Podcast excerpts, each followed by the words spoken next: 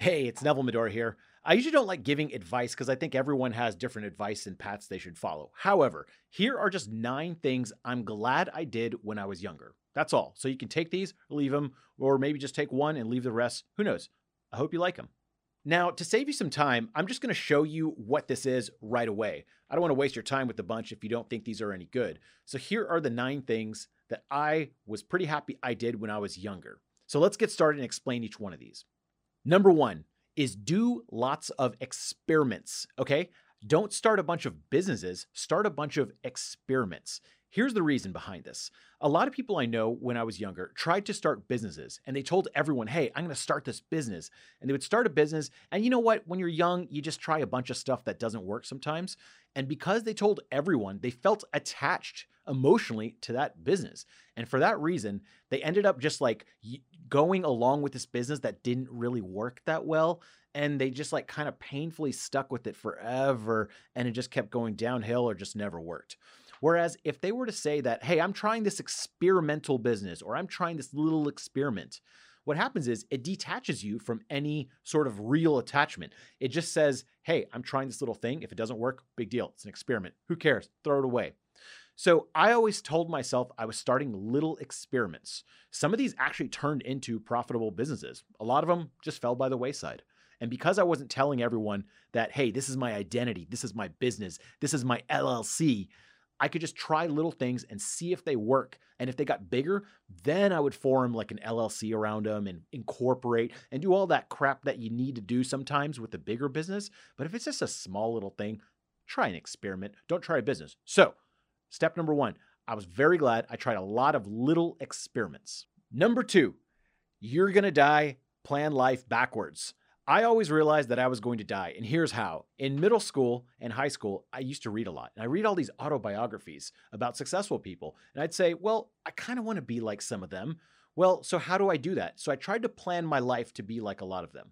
But here's the thing it was difficult to plan life if I didn't know when the end of my life was going to be. Like I knew when I was born, and I knew how old I was at the time. But then when does it end? So it was very difficult to plan life without an end date. So I made my end date at 85 years old. So November 17th, 2067, I'm done. That's just the end of my life. That's what I've decided. So I planned life backwards, and that was actually a very helpful thought. The reason is if you want to do something very physical, like climb Mount Kilimanjaro, well, when you're 75, it's going to be really physically demanding to do stuff like that. So you got to do it when you're much younger.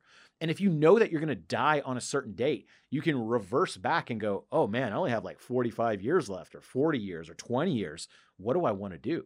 So it forces you to plan life a little bit better. Some people find this morbid. I find it very helpful because I know I'm going to die someday anyway. Even if medical technology comes up and gets better, yeah, that will extend life, but maybe not indefinitely. So I'm planning to go at 85 years old.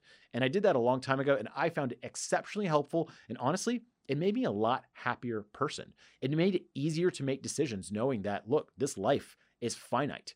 If you're really, really young right now, you may feel invincible and not even associate with being older. And that's fine. That's what you're supposed to do when you're young. And that's great. But just remember, you will get older, and one day you will die.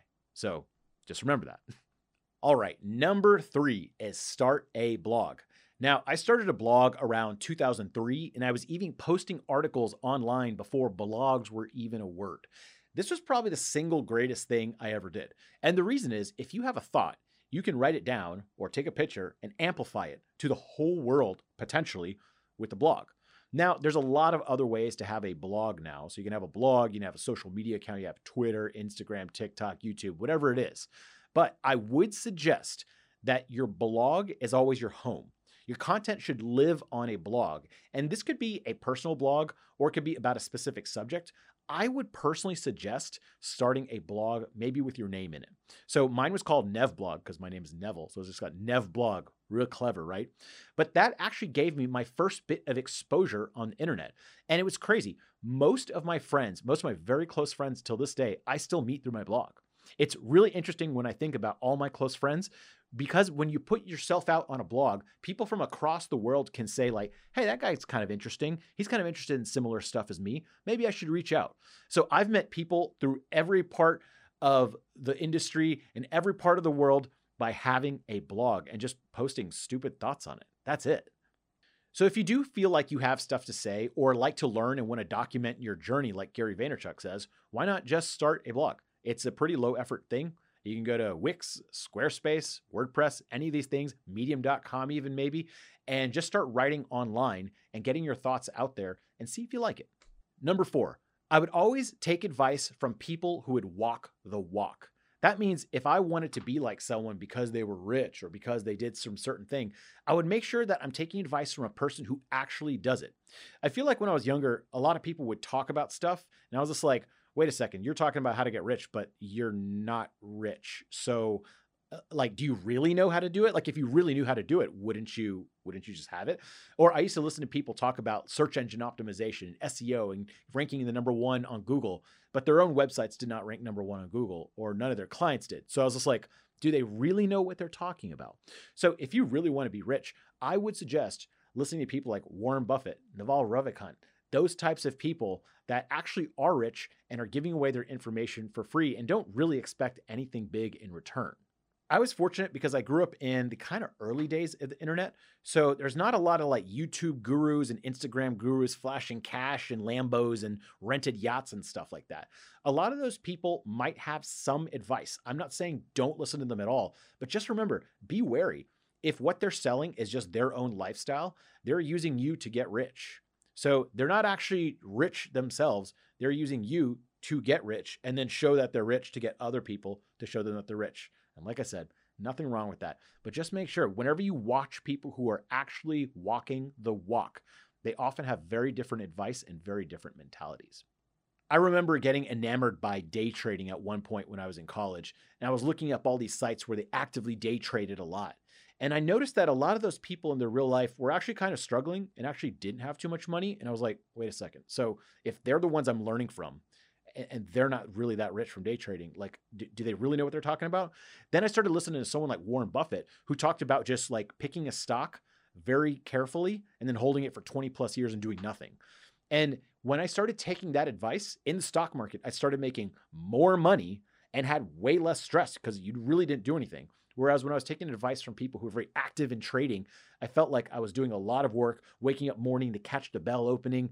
And a lot more stress and then not even making that much money. So I was like, when I listen to the guy who walks the walk and talks the talk, Warren Buffett, I make more money. So just remember that. Number five is become a triple threat. See, if you go out into the world and you only know one skill, let's say I only know copywriting and how to type words in a Google Doc.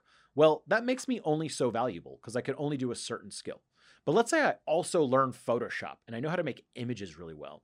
Well, now I'm a double threat because in addition to typing out text and organizing it correctly, I can make images. Now, let's say I also buy a camera and learn how to edit videos and post them on YouTube. Now I know how to write, how to make images, and how to do video. That makes me a triple threat. That means I know three things sufficiently well that other people can't do. So that unique combination of skills can make you a triple threat. So you should always strive to be at least a triple threat. That means being curious and learning new software, learning new skills, and possibly skills not necessarily directly related with what you do. Maybe if you know video production, writing, and tennis really well, perhaps there's a little area that you can fit in that you could be the best in the world at.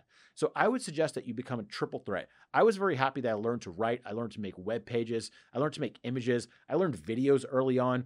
I learned a lot of these things. I started a lot of different small businesses of varying success.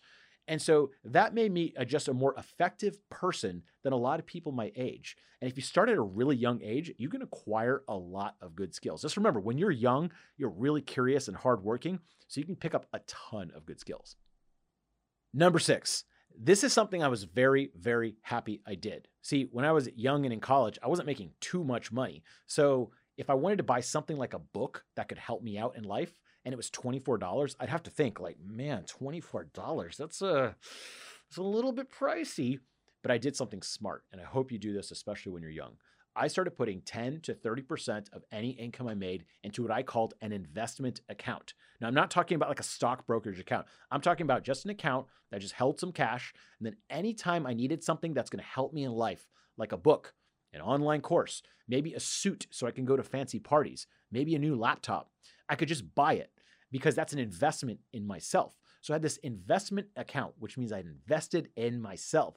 So let's say I had 1200 bucks in this investment account and I wanted to buy a $24 book. Well, I didn't have to think about it at all. I didn't have to wonder, oh, should I buy this? I don't know.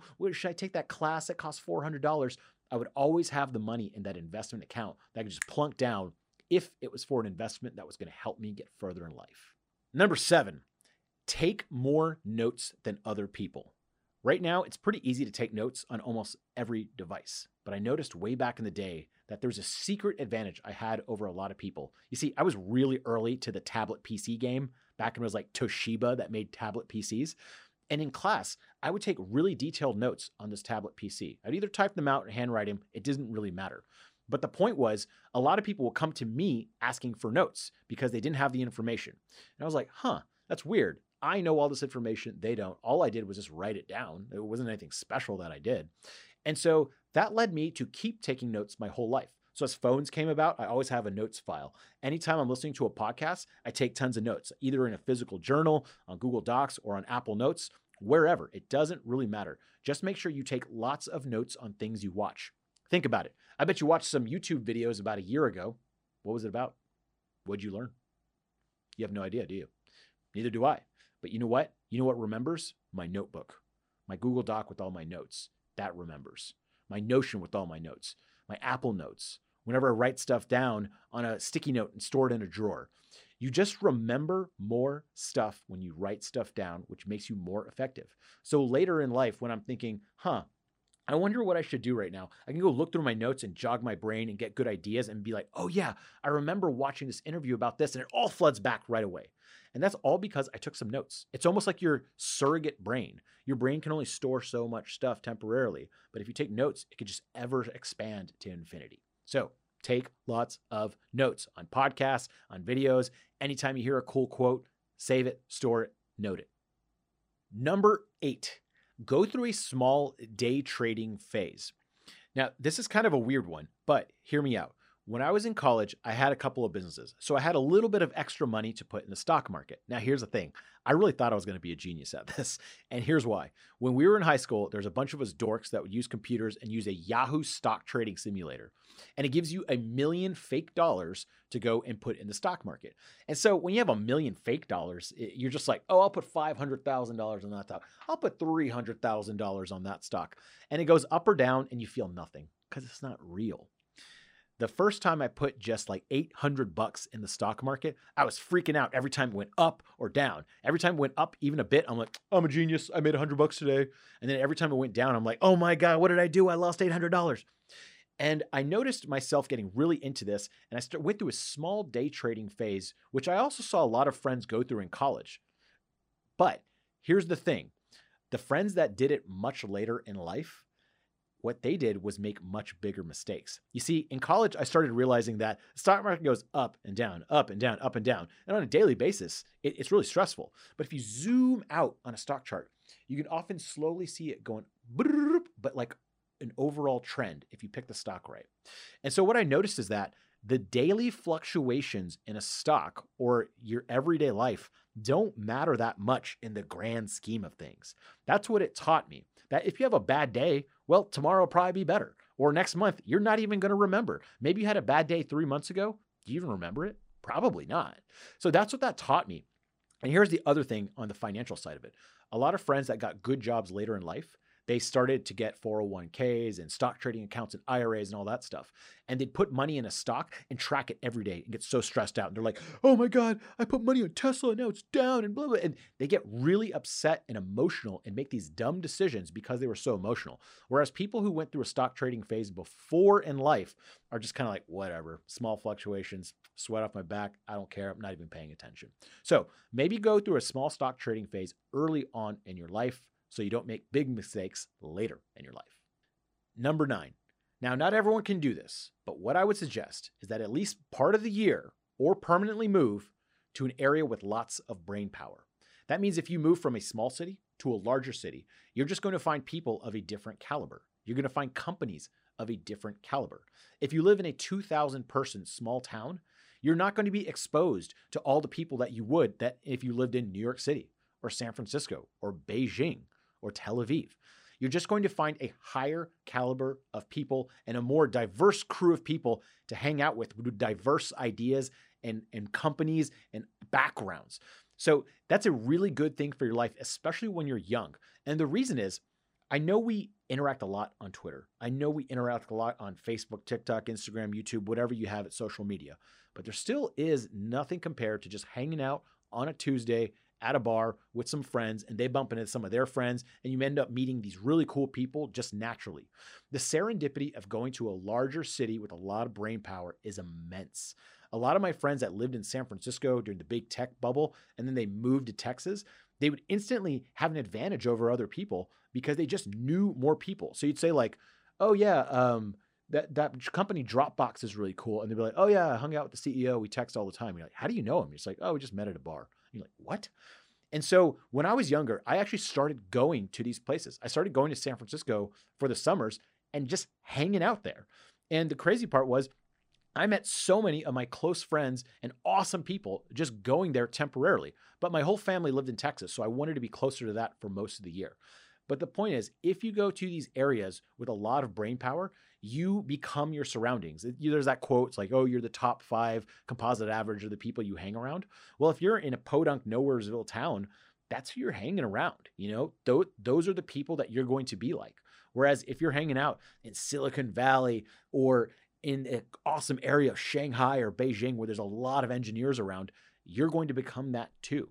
So I would say for at least part of the year, spend extended periods of time in areas of high brain power. So those are nine of the things that I was very happy I did when I was younger. And I'm going to list them here again, real quick and rapid fire. Number one, do lots of experiments. Number two, you're going to die. Plan life backwards. Number three, start a blog. Number four, listen to people who walk the walk. Number five, become a triple threat. That means learn a lot of different skills. Number six, start an investment account and put 10 to 30% of your money in it. Number seven, take more notes than others. Number eight, go through a small day trading phase. And number nine, go to areas with lots of brain power. I was very glad I did a lot of those things and hope you take some of that knowledge and use it for yourself. My name is Neville Medhora. Thank you. Hey, it's Neville here.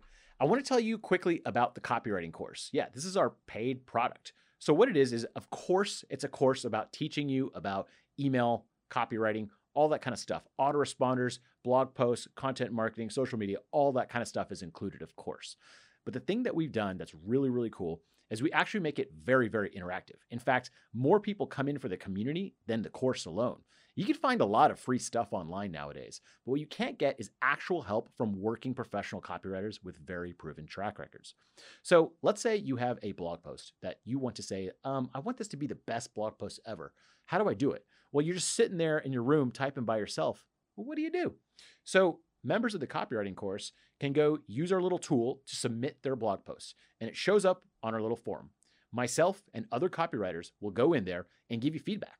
A lot of times we'll rewrite entire sections. A lot of times we'll mock it up in a different way. A lot of times we'll give you feedback on what you should do, what you cannot do, some best practices, and ways to make it even better. Even people from our community will often just pitch in and be like, hey, I have a blog post like this and I did something like this and it worked really, really well. So you get feedback from a wide variety of people. And sometimes our opinions differ. Sometimes our opinions are the same. But the thing is, you get to write with a group of people. So you get a review group to write with instead of just writing in a silo by yourself. This means your content becomes much better.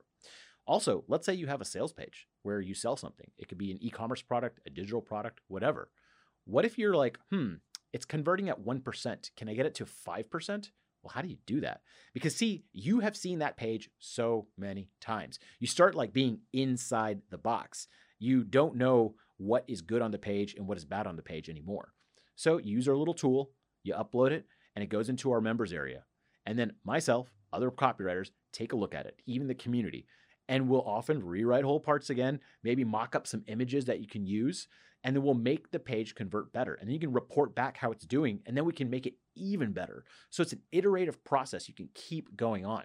Some of our members have forum pages that are 10 plus pages long because they've just iterated so many times, and we keep helping and helping and helping them.